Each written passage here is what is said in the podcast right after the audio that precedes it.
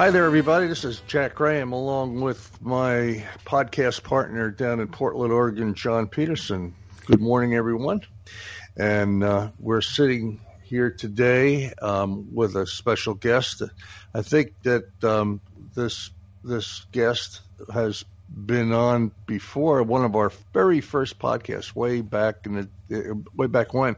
But it is our pleasure to have you know, probably I hate to, I'm not. I should say hate to say this. I love to say this. Uh, my best friend in the world, Bill Fortney, um, from Corbin, Kentucky, is with us today for a very special podcast on a really interesting topic. Bill, welcome.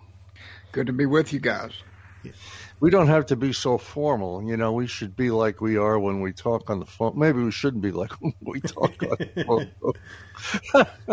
but anyhow, it's it's uh, it's it's great. Uh, you know, every time Bill and I talk, I say, "Well, we got to get you on a podcast one of these days." And this is going back. So we finally have you, and um, today we we probably want to talk about a subject that is really interesting to me and to John and to Bill, and that is a little bit of history on nature and landscape photography.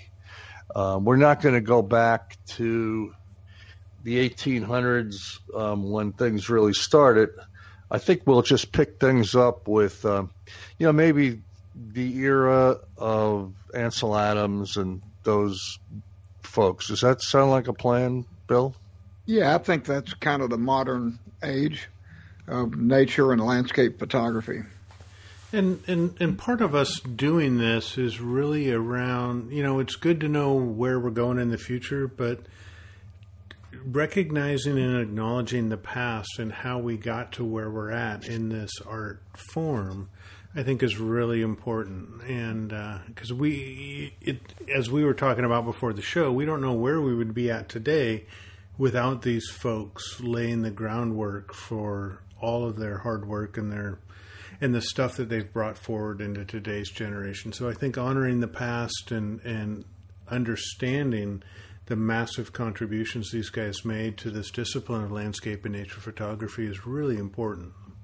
Yeah, and you know, it just carries over um, into a lot of things that's artistic. Um, for example, it, you know, I listen to a lot of jazz, as a lot of you know, and you know, uh, Dizzy Gillespie came from Roy Eldridge, and a lot of these guys go back to Armstrong, and and uh, John Coltrane was influenced by Dexter Gordon, and people are always influenced by other people.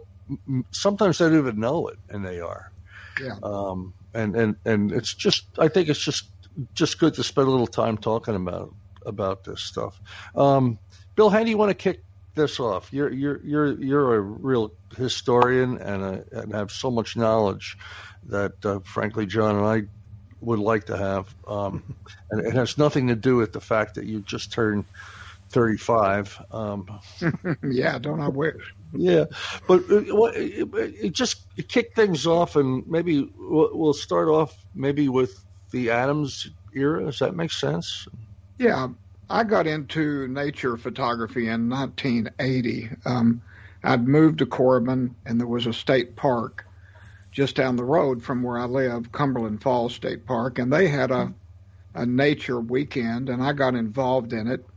And um, at that time, kind of the principal people that everyone looked to were Ansel Adams and Eliot Porter, um, Edward Weston, and then two contemporaries who uh, of that time, Len Rue, who was a very famous wildlife photographer, and um, then Erwin and Peggy Bauer. Those were kind of the heavy hitters of that just about that time, and um, so we all kind of looked at them. Um, they all brought something unique to nature, landscape, and wildlife photography.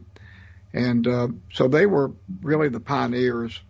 And that was when nature and landscape photography started to be a popular hobby for people. Um, in fact, I, I, would think the golden era was for maybe about uh, 30 years after 1980. Uh, it's changed. It's still important today, but it was a little different then because there were just fewer heroes to look up to. Today, there's so many wonderful photographers that you can't keep track of them. You couldn't do a top 10 list today where you certainly could back then. You'd do a top 10 list in your county, probably. Mm-hmm. Yeah. So many. But, you know, we, and again, folks, you know, we, we could go back to the mid 1800s and, and talk about guys like, um, what's his name? Uh, William uh, Henry Jackson was the guy who took the pictures of all the national parks. Yeah. Was the reason the parks became what they are. Um, and and uh, and you know other people. There's a whole and and and frankly, you know, guys like Weston and those guys, they all came from these other folks and learned about things through these other folks. But, you know, we've only got about 40 million, 40 million, 40 minutes here, and uh, we just can't cover it all. So, uh, Bill, do you ever did? Uh, and I guess I should know this, but did you ever have any interaction with Adams at all, or no? You know, I was I, I was signed up for a workshop with him, um, and I didn't get to go. I failed to go, and uh, could kick myself because I would have met him, and you know, at least would have been able to say I, I knew him. But no, I never did. Um, when I got involved in it, uh, when we started really doing these uh, things at Cumberland Falls, the the principals by then were John Shaw, who in many ways uh, educated almost all of the guys my age now on nature and landscape and close-up photography, wildlife photography, and certainly Art Wolfe and David Muench, John Netherton, William Neill, Galen Rowell, Frans Lanting, and, and Larry West, who was the guy who got John involved in photography. Larry was uh, was never as well known, but he was an exceptional photographer and teacher. Yeah. Those were those were kind of the big names, and what they gave all of us was this was about the same time that Outdoor Photographer magazine actually came on the scene. I think in 1985. And so all of these photographers were brought to us in articles and we saw their images and they taught how they did things and we all got a lot of of um, got a lot of the techniques that we use today from their teaching and some of those guys are still around. Um, so we've lost some of them, but um, they were a very important part of the foundation of what we do in terms of um, understanding and technique today. Well, you had mentioned um, in our pre podcast discussion here a couple minutes ago. I, I, guess if I remember right, is it, am I correct that the first landscape uh, image really that became popular was the Steichen image. I think it was called Moonlight Pond or something. Yeah. Back in, around 1900, 1905, something like that. Right. And, um, you know, uh, after that, there were all sorts of folks. But, you know, Adams, I guess, was the really put things on the map. And a lot of people don't know that he was a uh, kind of a kind of a real outgoing person, and he was the first, uh, to my knowledge, the first person who really figured out how to market himself, and uh, you know, in his work and what he did in the in the dark room was monumental. But he really had it figured out. And Bill, how many times have you and I been doing workshops? And we we go through a bunch of areas that have a lot of trees, and we talk about Weston's work, correct?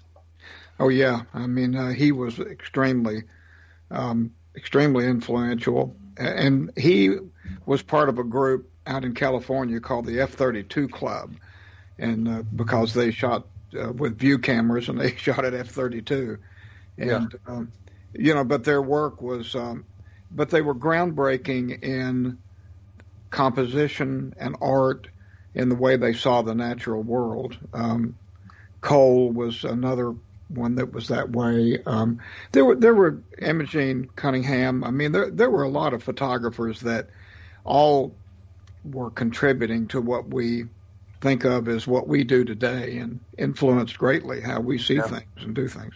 Philip Hyde, another one.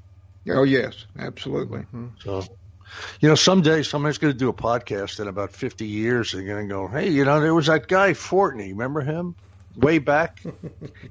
yeah, I think. I hope my record will be a, a sponge by then. so, yeah.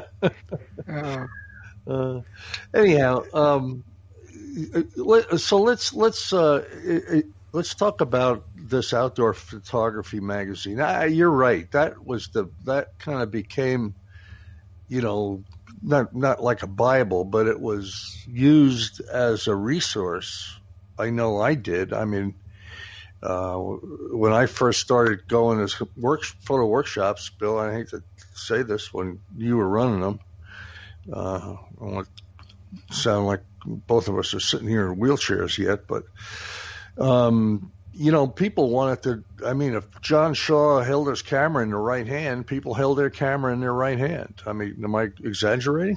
No, no. In fact, I think, um, you know, I, I've said myself that in the early days, I wanted to be John Shaw. Um, I mean, you know, you finally come to your senses and realize there already is a John Shaw, so you've got to be who you are and be the best that you can be. But, but we all admired these guys so much because everything that we didn't know about photography, we learned from them. Um, we read the articles, and we were lucky enough. Uh, you and I were lucky enough to go to workshops with some of these guys and get to know them. I'm I'm not bragging, but I find it amazing that when I look back over my career, that almost every one of these really famous people, not going back to Ansel Adams, but this current group of Shaw and those guys, um, I've gotten to work with almost every one of them and, and got to know know them personally, and and they've all greatly influenced.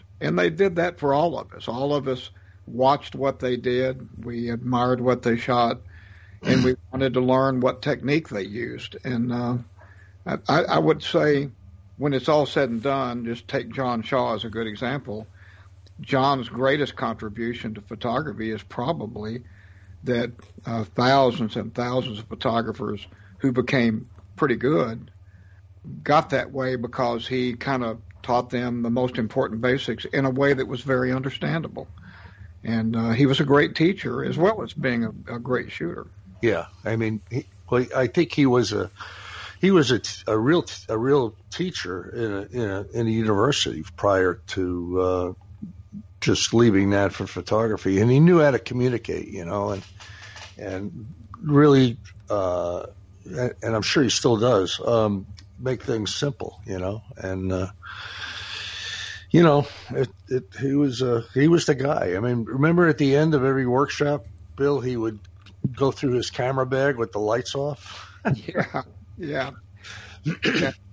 He was a stickler for organization and knowing all about your gear and where it was and that you could pick up a lens in the dark and know which one it was and where the aperture was. And I mean you know that all sounds kind of silly now after I'm celebrating my 51st year of being a shooter. And I certainly know can identify my lenses by picking them up. But back then that was a very novel idea. Um, kind of like in the military where you're taught how to take your weapon apart and clean it and then put it back together, even if you don't have the uh, advantage of a whole lot of light. You you just have to know your tools, and he really believed in knowing your photographic tools. Yeah, and and those in the books that he did for uh, Amphoto, I think was the publisher. I mean, every, everybody bought those. I think in our last pod, podcast of Mike Moats, Mike talked about how he he uh, he, uh, you know, really learned from John's books. Who, who else, uh, Bill, do you think was um, one of the major influences, say in the, you know, late '80s, '90s, in that in that period that that is important to you? Well, you know, I certainly back to I think Larry West because Larry uh, continued to be a teacher and and uh, an instructor and, and learned a lot from him. One of his students, Rod Planck, uh, turned out to be someone who has educated a lot of photographers.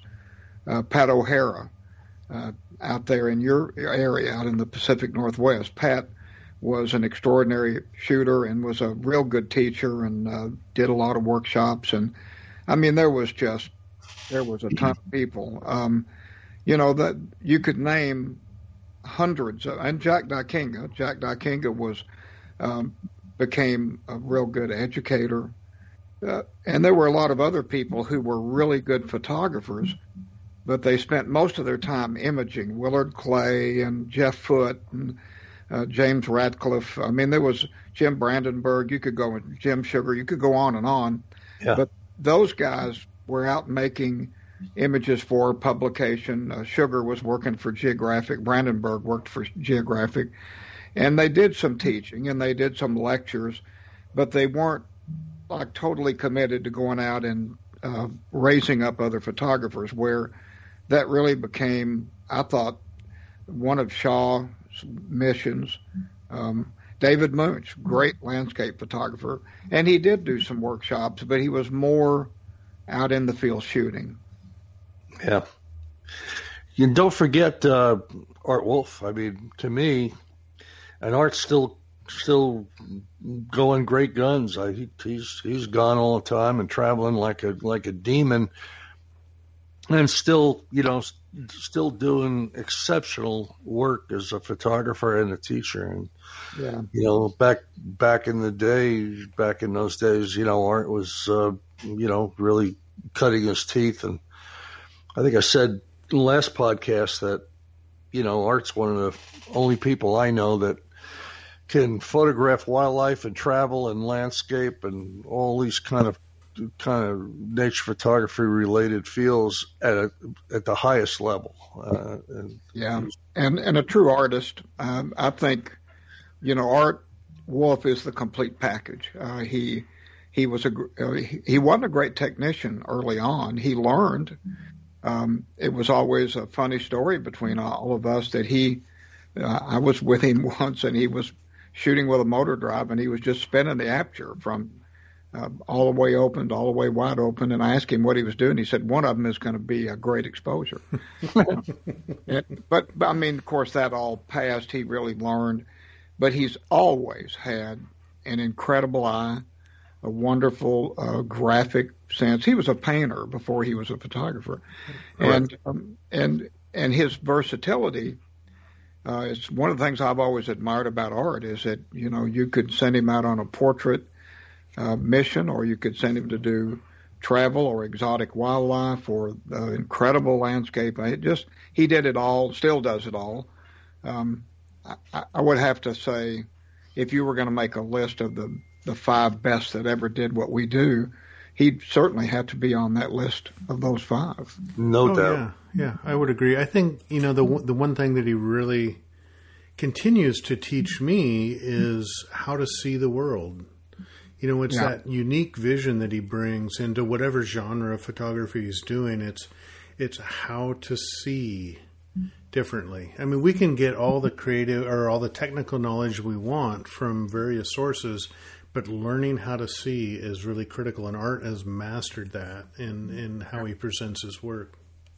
Yeah, some people when I, on my workshops, and Bill and John, you both can attest to this. People will say, "Man, how do you guys see what you see, and how, how do you learn how to do that?" And I, you know, can you learn that? And you certainly can. You just got to keep doing it, and it takes a lot of practice and a lot of years. And and art's at the top of the food chain. I used to kid uh, his his assistant Libby. You know, I used to say when art goes into the in, into the field, I said, do, do all the wildlife say to themselves, Art Wolfe's here. I'm going to go run out so he can photograph me. I say he gets these shots. I don't know how he does it.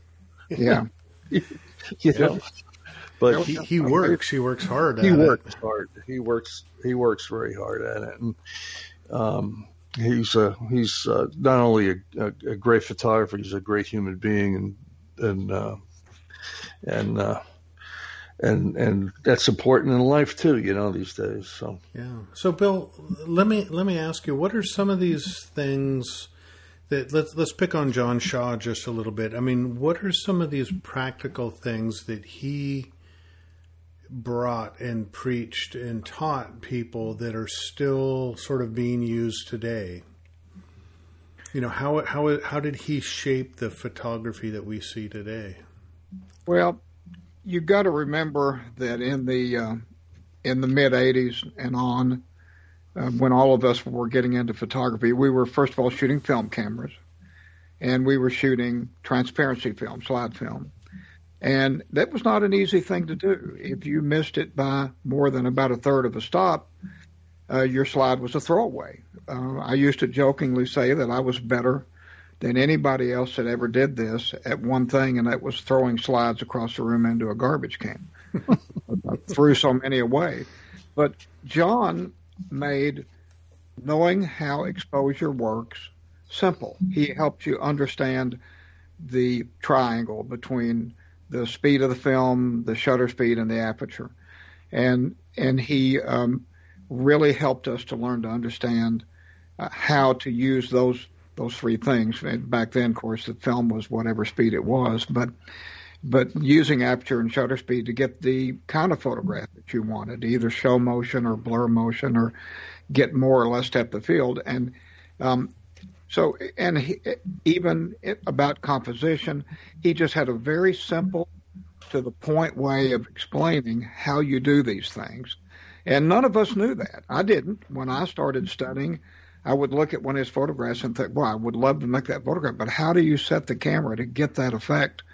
And he taught us all that. And uh, the book that he wrote, the uh, Nature Photographer's Field Guide, is still, to my knowledge, the biggest selling uh, nature photography instructional book of all time. I think it sold over a quarter of a million copies, which is outrageous for a photo book. Yeah, um, I've got it sitting on my bookshelf right behind me here.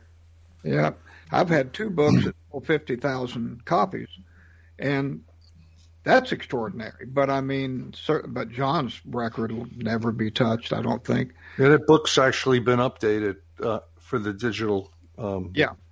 Years. I've got all of John's books. In fact, I recently um, donated my entire photo library to um, um, up in Lynch, Lynchburg. Um, Liberty. Liberty University. I've got a dear friend that is their photo director there, and uh, I just needed to get rid of a whole lot of stuff. And other than a handful of books that that were just personally important to me, signed to me by people that I care about, but I've got five boxes of books and I'm. But I kept all of Shaw's every, and I have every one of the books that he put out, and to this day, uh, from time to time, we'll go back and reference them uh, just look at them, enjoy reading them again. So, yeah, you know, he, um, he what he did, Bill. I think you said it really well. Is his ability to teach was just exceptional. He kept people, um, you know, awake. He was interesting, and you know, his talks. You know, you'd look at your watch and say, "Jesus, it's been two hours already." It just, you know. Um, was amazing. Hey, let's uh, spend a few minutes with uh, Galen Rowell, if, if, you wouldn't mind. Sure. Um, he, he's another another another person who we revered, who um, a lot of the folks these days um, should know about. And just let's, you know, we get, you got to know Galen real well through the Great American Photography Weekend, and I was privileged to be a little bit part of that, just in attending and learning from you guys.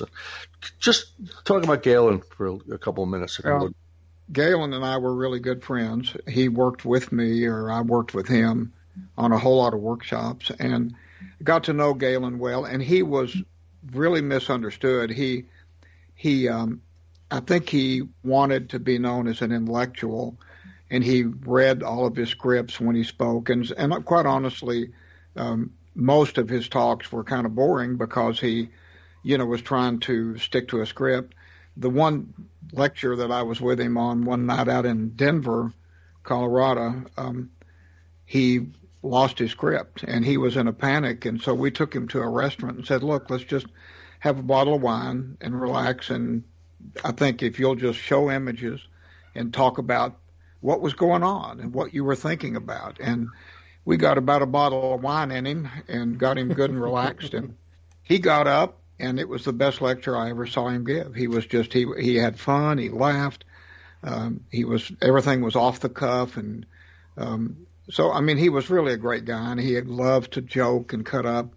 um, when he was tragically killed in a plane crash, uh, outdoor photographer asked me to join uh, about a half a dozen other photographers and write a remembrance of Galen. And I was quite honored that they asked me to, but I it did give me a chance to talk about the Galen that most people didn't know. Um, of course, he was a great photographer. He had great vision. He was a mountain climber. I don't think he ever uh, summited Everest, but he did. I think he did K2 and a, a lot of really difficult climbs. And one of the reasons his images were so in, incredible was that he would go places and get shots that almost no one else, you know, had ever been there with a camera and knew what to do with a camera. Um, but he was uh, he was a great guy, and he uh, I think a lot of people learned from Galen. I don't think he was ever quite the teacher that John was uh, is, but um, but he uh, he he contributed a great deal to photography, and he made he made people respect photography as an art. Um, uh, he and Art Wolfe both, I think, contributed in that way. Yeah, we've we've had many people on our podcast, John, right? Mm-hmm. That um, that just you know they they cut their teeth looking at at Galen's work and was inspired. Um, I, I could think of you know Mark Adams, for example, yep. who I'm trying to get on here for us. Um, you know, he's one who's just a Galen disciple, and and um, Bill, I guess we better not talk about the night he walked in with 380 slide trays of his life. that, that yeah. would be that's a podcast in itself that night. You know. Yeah, yeah, that was quite an experience. But but you know, it, honestly, we have to forgive. I hope because I want people someday when they look back and remember me, I want them to forgive all of the the times that uh, they would have liked me to have finished quicker or, or done a better job. But Galen was truly um, a very unique and interesting guy, and his contribution, once again, to the craft was immeasurable. Um, and you know, I don't know anybody who didn't like him. Um, um, he and Art had a little falling out at one time, but they got it straightened out to their, to you know, I think to their credit, they mended their fences. And uh, but he was he was a good guy, and I miss him. I miss miss seeing him. I would love to see what he'd be doing now with with the technology that we have. Mm-hmm. It would be really really interesting. That's a, he would be he wouldn't be afraid of it. I'll tell you that. Um, uh, you know, he'd do he'd be taking advantage of everything you can do with, uh, you know, AI. Um, because he, he was kind of out there on the edge. He he was all about getting an image, not not so much about the strict technical aspects. Yeah. yeah. He, was, he was also one that sort of, um, like in my consciousness, he was one of the first real kind of introspective and thinking photographers in a way. That's not to that's not a slight against anybody else, but he was able to put some of that introspection down on paper and share that with others. Um, yeah, you know, I think he was a real. Um, he was very much into Eastern religions, yep. um, and I think he was very contemplative. Um, I know I've talked to him lots of times about he, he used to talk about uh, one of his favorite things to, to talk about was to to pre-visualize the shot. And I, I you know, I'm not. I, have always had a hard time. I can visualize what I can see, mm-hmm. but it's hard for me to pre-visualize. And he could, he could kind of think ahead of what he thought was going to happen and what he thought might happen and be prepared for it. And I always admired that. He was uh, he, was he was quite intellectual about that kind of stuff. I remember one day I, I was by myself up at the Marin Headlands um, outside of San Francisco, and who pulls up next to me is Galen. And you know you can actually climb down that cliff about 150 feet to get to a position that has a foreground of poppies in the spring and shoot the bridge and he, was getting ready to do that. He says, "Well, come on." I said, "Well, I, you know, you're like a mountain goat. You know, I can't. I was in good shape then. I, I could."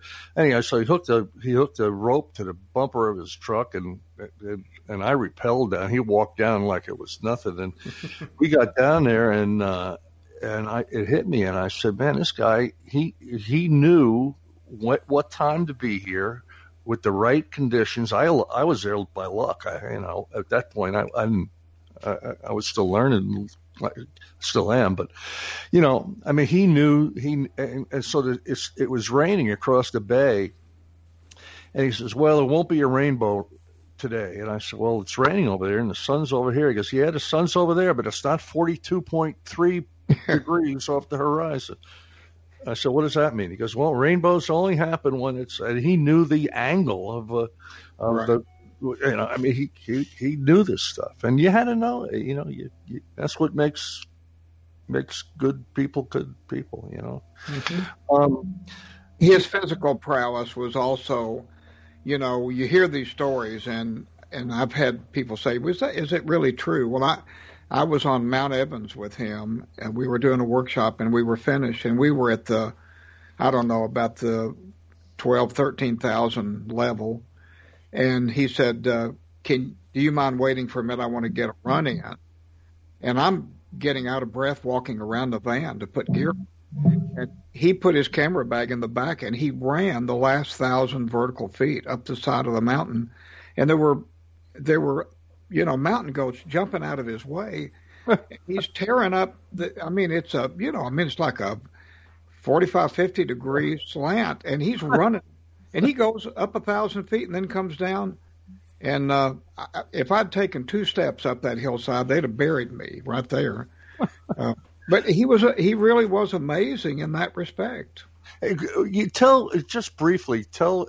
Could you tell a story about the night that we were looking for uh, Galen and he was up on the ceiling? yeah, well, we were at a we were at a uh, conference center right outside of Yosemite, and uh, we were all kind of in, you know, uh, having a drink and getting ready to start the evening. And a lady walked over to him and said, I don't understand how you can climb a mountain without a rope. How can you just take your fingers and climb a mountain? And this room was about, I would say it was 25 or 30 feet high ceiling, and the walls were fireplace stone with, you know, with ledges in them. And he said, Well, let me show you. And he walked over to the wall and he climbed to the ceiling. and here he is hanging. My speaker, my presenter, is hanging 30 feet in the sky. I'm thinking if he falls, I, um, but but that was Galen. I mean, yeah. he absolutely, and it wasn't showing showing off. It was just, he, it was a legitimate question. How do you do it? So he just said, "Here, I'll show you. I'll climb up a wall." It was, it was amazing. So you know, stories like that. Bill, while we're covering photographers, I, I know we're trying to stay on the nature and landscape thing, but you know, uh, I'd like to cover one more, in my view, a monster of uh, of photography, and that's Jay Maisel. Oh yeah, yeah. Can we can we just spend a couple minutes and get you to talk about Jay a little bit? Well, Jay, of course, is a very famous New York-based uh, commercial photographer, um, and he, for many many years, of course, made a fortune uh, working for commercial clients. But he was known for his incredible vision and his uh, working with uh, patterns and color, and um, and uh, and an awful. Of course, he shot all over the world, but an awful lot of his most famous photographs were you know, within blocks of where he lived. He bought a bank building in New York, and he used the vault to store his slides. And uh, he famously had a photograph made. He dumped. He would save the slides they were throwing away in garbage bags, and I guess they decided to do a photo shoot. And he went in the vault and got down on the floor, and they completely covered him, three foot deep, in uh, slides that he was going to throw away and they shot a picture of him with his head sticking out of thousands of slides. And uh, but he's he was uh, it was and is he's still living, um, just a brilliant photographer, a true New Yorker. Um, every third word in his vocabulary is the f bomb. Uh, but he's uh, but a genuine nice guy. Um, but boy, um, if you ever wanted to have somebody critique or review your work, and you really didn't want to hear the truth. Um, you wouldn't want him to do it because he, cut he didn't cut any corners. I, the fu- funny story. Uh, Joe McNally wanted to take his class. His class, I think, cost ten thousand dollars for a week, and he only took like five students at a time. And Joe McNally went to him and said, "I want to take your class." And he said to Joey, "So I don't, I don't do them for friends for free." And he said, "No, I intend to pay you." And he said, "And I don't take it some now and some later. It's all up front." I mean, this he's saying this to Joe McNally, but I mean, this was how this is how he was is. And uh, Joe said, "No, no, I'll." And Joe said he went and took the class, and he said he put one of his images on the screen, and uh, he and said uh, he said whose is this? Jay said who whose whose shot is this? And Joe says mine. He said this is crap. He said you're better than this. What were you thinking? I mean, this is there's, there's nothing redeeming about this photograph, and this is to Joe McNally. And but I mean, you have to admire him that he always, even if you didn't think he was right, he absolutely had a standard, and he would uphold everybody to that standard. Period. I mean, there was no. Uh, his, his work is just very inspirational. Uh, John was here. Oh, a few months ago, came up and uh, we watched. Uh, there's a there's a video, a documentary video that was done about him moving out of that bank building. I think he sold that thing for about forty something million dollars. Mm-hmm. Yeah, I think he bought it for two hundred fifty thousand. Yeah, but it documents his that, and, and he talks a lot in it and explains a lot of his thinking and stuff. The name of that video, folks, if you want to look at it, it's on YouTube. I think it's on Amazon uh, Prime as well. It's all over the place. It's called Jay Myself. J A Y M Y S E L F. Jay Myself. Jay's last name is spelled M A I S E L. Uh, if you don't know Jay Maisel, please look him up and look at his work. Uh, if you like red, you'll love Jay's work. It's I, yeah. I have to share this story because it's the only way I'm ever going to get to brag about myself. Um, well, no, we're going to do that in a minute. Well, I was at a. I'm going to do that. I was at a Nikon meeting and Jay was there and I had just done the America from 500 Feet book, which Wes and I did together, was really successful, and I wanted to give a copy to Jay, so I signed a copy to him and gave it to him, and he was very gracious. And uh, the next morning, I was coming down the elevator, and I got off, and he was coming out the elevator on the other side at this big hotel. And he said, Bill, he said, have you had breakfast? I said, no, I'm headed there now. And he said, come on, let's have breakfast together. So we went and sat down. And um, he said, I, I just want you to know, last night I took your book and I, I read the whole thing and I looked at every photograph and he said, I just have one thing to say to you. F you. and I'm sitting there thinking, God, I mean, I, what comes next? What's he going to say next? And then he smiled and he said, listen, he said, the reason I said that is he said, I wish that I had thought of that project before you did because he said, I would love to have shot, gone the places you went and that Wesley went, and gotten the chance to shoot that stuff. But he said, "I'm going to be honest with you. I'm glad I didn't because he said I don't think I could have done a better job than you and your son did." Oh. And I thought I, I told him sitting there at breakfast. I said, "Well, I said, let me tell you what you've just accomplished. No one will ever again have to tell me that I've turned out to be a pretty good photographer." Because if you say that and you mean it, then I'm full up on compliments. I don't need I don't need to hear it from anybody else, and I, and I mean that. I um, and I know him. If he thought it sucked, he'd have told me. He'd have said, you know, that it was a nice idea, but you sure blew it. Uh, so it really meant the world to me, and I still to this day I I, I really care for Jay, and um, I hope he lives a lot longer. He's way up in years now, and uh, but he's he certainly has con- contributed a lot to all of us in photography. Hey he sure did. I, I, I still, you know, sit and listen to some music and always pull his books first off the shelf. They're they're really, you know, they're not they're not Galen images and not not wildlife and uh, nature stuff per se, but they're just amazing, you know, and they're just just very inspirational. You know, we've only got a couple minutes left, Bill, and I know that.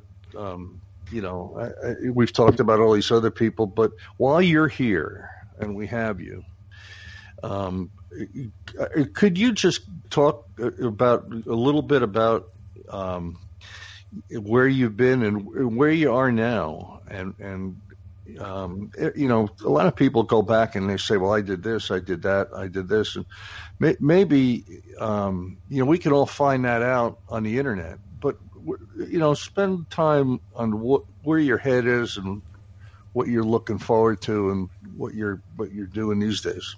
I know what you do, but the rest of the world doesn't. Well, I, you, I appreciate you asking. Um, I'm 75 years old, and I've got uh, a body that is about where most 75 year olds are. Um, it's limiting some of what I used to do and can't do now as far as hiking great distances and things like that. If you knew you were going to be this old, you'd have taken better care of yourself. Oh, no joke, no joke. It's a little late now, but um, but um, no, I, I'm uh, I'm still very much in love with photography. I'm still very much in love with photographers. I love to be with other photographers and spend time with them, and I love the fellowship. Um, I am uh, more than anything else. Uh, if I had to describe myself, I'm a uh, I'm a, a believer of Jesus Christ.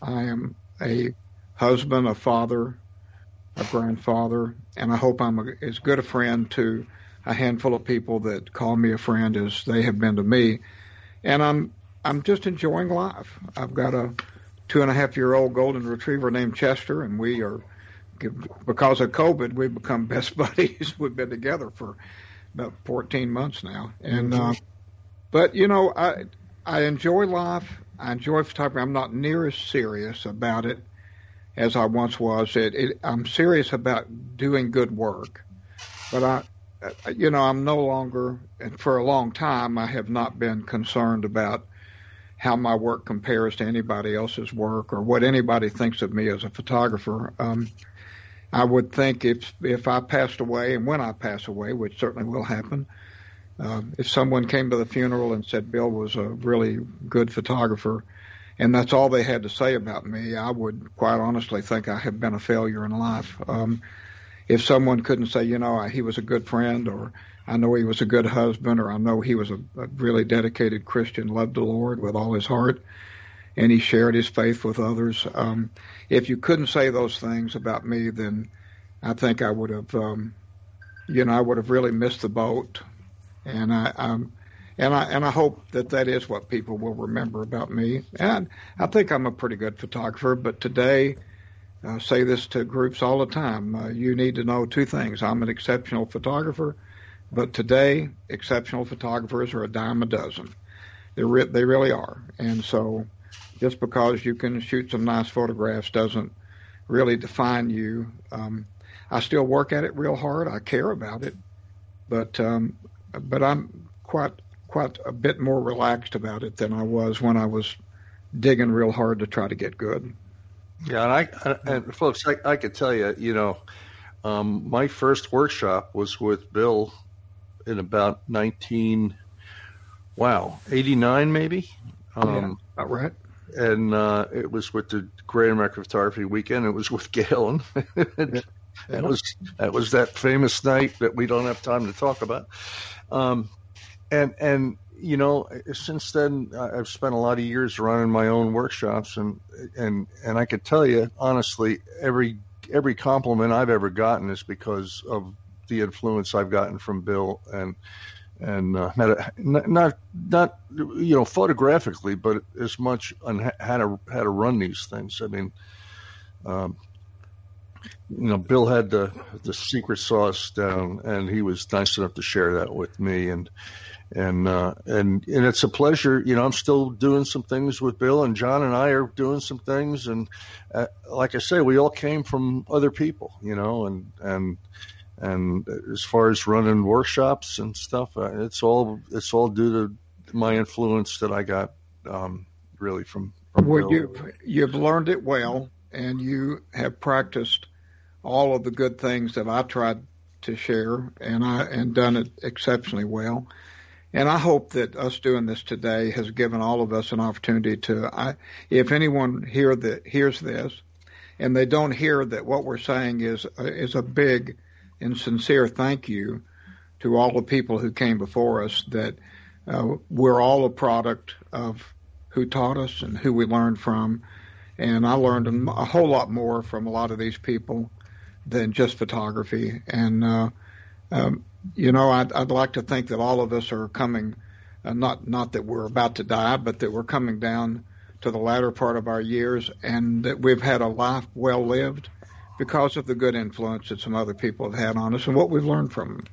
Yeah, well, I mean, look how lucky John and I talk about it all the time, right, John? How where we get to go, what we get oh to my see, gosh, yeah, the people, the people we get to meet. Um, you know, John and I are going to be in Olympic National Park for six days next week. Yeah, you I know, mean, it was just just to interject something and go back a little bit. I was kind of laughing. I I find myself laughing a little bit at this. Is Bill, I'm kind of your uh, grandkid in a way because Jack learned from you, and the very first workshop I took was with Jack, and Jack has taught me so much about this business that you know he learned from you and learned on his own, and so you know you speak about lineage in this industry and and in this in this genre, um, and I kind of consider myself your grandkid What's well, what's what's amazing about that is that Bill, it, correct me if I'm wrong.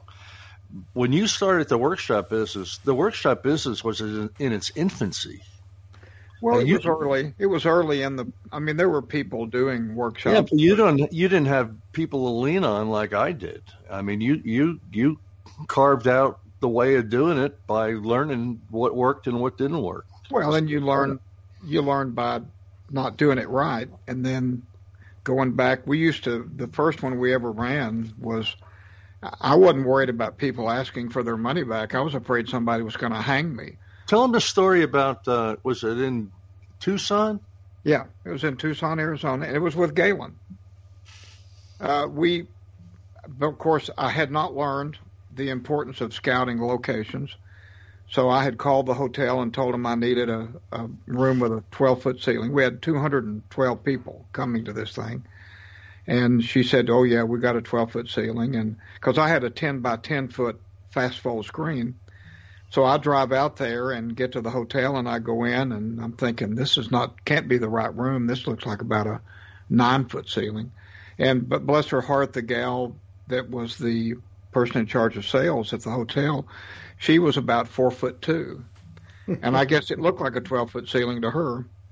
Um, so you know, from that one, that was just one of many mistakes at that workshop. And when it all was over, I literally drove back from Tucson to Kentucky with a legal pad in the seat next to me, and I stopped about every five miles and wrote down one more thing that we totally screwed up. That you know we should have thought to do this. We should have thought to check this and that. By the time I got home, I had a prescription for how to never have that horrible situation again. And honestly, starting with the next workshop in Texas, we kind of had our act together, but we always had a post mortem at the end of every event. And we would, our team would get sit down and we would go through every single thing that could have been done better and then we developed a system to make sure that that mistake didn't ever happen again. And that's just you know that's how you do it. I mean, it's how anybody does it. You have to have to make a few mistakes and realize that that doesn't work, and I've got to find a, a better way to do it. And we were kind of at the beginning. There wasn't a whole lot of people to ask, uh, so you were right about that. But well, you know, we're still doing it, and next year we'll we'll do some things together in the Smokies and and Michigan or wherever we're going to be next year, and we'll publish that pretty soon. And then John and I are going to do some things next year, and uh, we're still going to keep uh, keep doing what we do. What else are we going to do, right? I mean, exactly. well, listen, it was a just an absolute pleasure to um, be able to have you here and to hear some of these stories, um, folks, you know, you can't get this everywhere, and and uh, it was really an exceptional uh, 45 minutes or so here with Bill today, and I thank you for doing that. Um, and we'll have to do it a little bit more frequently than we have. Um, Bill and I literally talk every day. Mm-hmm. Um, and uh, and and you know, so I, we, we keep. I mean, we, we could do a we could do a we could do a ten podcast episode of workshop stories that would bore everybody to death, but they're quite funny. Um, but it was great to have you, Bill. Um, you know, you're the best, and you know, I love you dearly, and and uh, and uh, if it wasn't for you, um, I would I certainly wouldn't be here today, and and uh, that's what's important. Anyhow, folks, uh, John, you want to you want to do the the button up? Uh, well, sure. So, I just to add my thanks, Bill. It's always a pleasure to uh, get the opportunity to speak with you. So, thank you. You too, John. I I look forward to being in the field with you somewhere in the distant in the near future. Yeah, yeah. We'll yeah. get it. We'll go get some cheeseburgers. Sounds like a winner. all right, folks. Um, you can check out all the show notes on wetalkphoto.com. Uh, if you have any questions, comments, uh, let us know at wetalkphoto at gmail.com.